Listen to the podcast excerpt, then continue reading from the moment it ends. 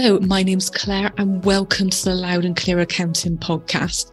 This is the accountancy podcast where I answer accountancy based questions. Now, today is the first episode in series three, where we're going to be focusing on VAT. So, in the first series, we went through your startup questions, so helping you to decide whether to trade through a limited company or not, what kind of bookkeeping you need to do, those kind of things. Series two was around getting paid, whether that's sending out invoices to your clients, bank accounts, and then sort of salary and dividends. So series three is going to be entirely around VAT. So hopefully by the time we get to the end of series three, you'll know when you need to register, how it will impact your bookkeeping and some sort of key points around what records you need to keep bookkeeping, things that you need to submit, all of that kind of stuff. So I thought probably the best place to start is actually just spending this episode answering the question of what is VAT. Now, if you've listened to any previous episodes, you know that I need to interrupt this bit and do a couple of quick disclosures. So the first one is that I'm a UK based accountant. So I'm going to be giving advice to UK based businesses. And the next is that I record these podcasts just kind of sitting alone in my office, chatting away. So because I'm not sort of speaking to you face to face, I'm going to have to generalize my advice a little bit. And to keep the podcast episode short, there are times where I have to simplify things as well. So just keep that in mind if you are planning on taking any action based upon what you hear on across these episodes. So that's my disclosures out of the way. Let's get on with answering the questions. So what is VAT.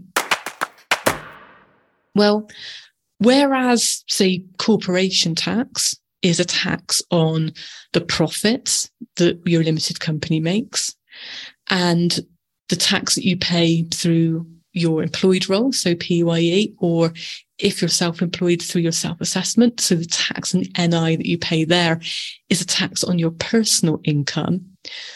VAT is like a consumer tax. So it's on everything that you buy. So the theory is, is that VAT will pass through lots of different businesses as they buy and sell and amend products until it hits the consumer at the end. And we then pay that VAT over to HMRC.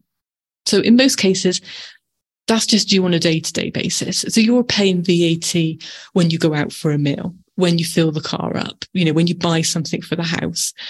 But in some instances, that end consumer is a sort of non VAT registered business. So it's a small business, small limited company, small self employment, you know, anyone who's not VAT registered.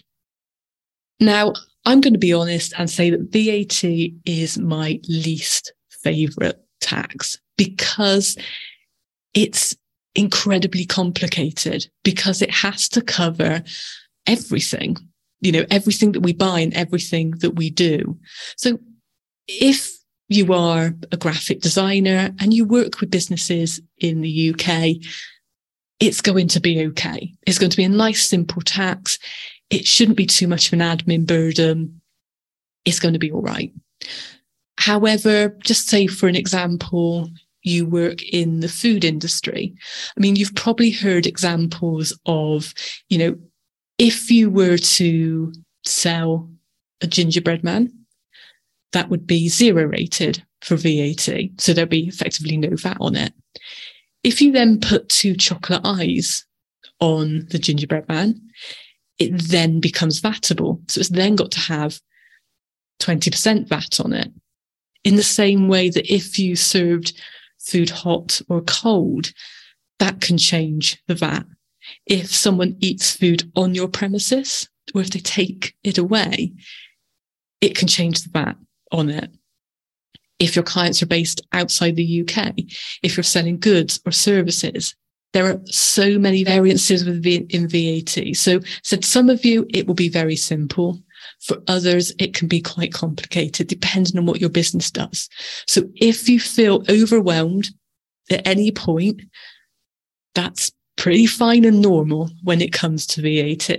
So just be aware it's a tax on the consumer, which in case is a non VAT registered person or business.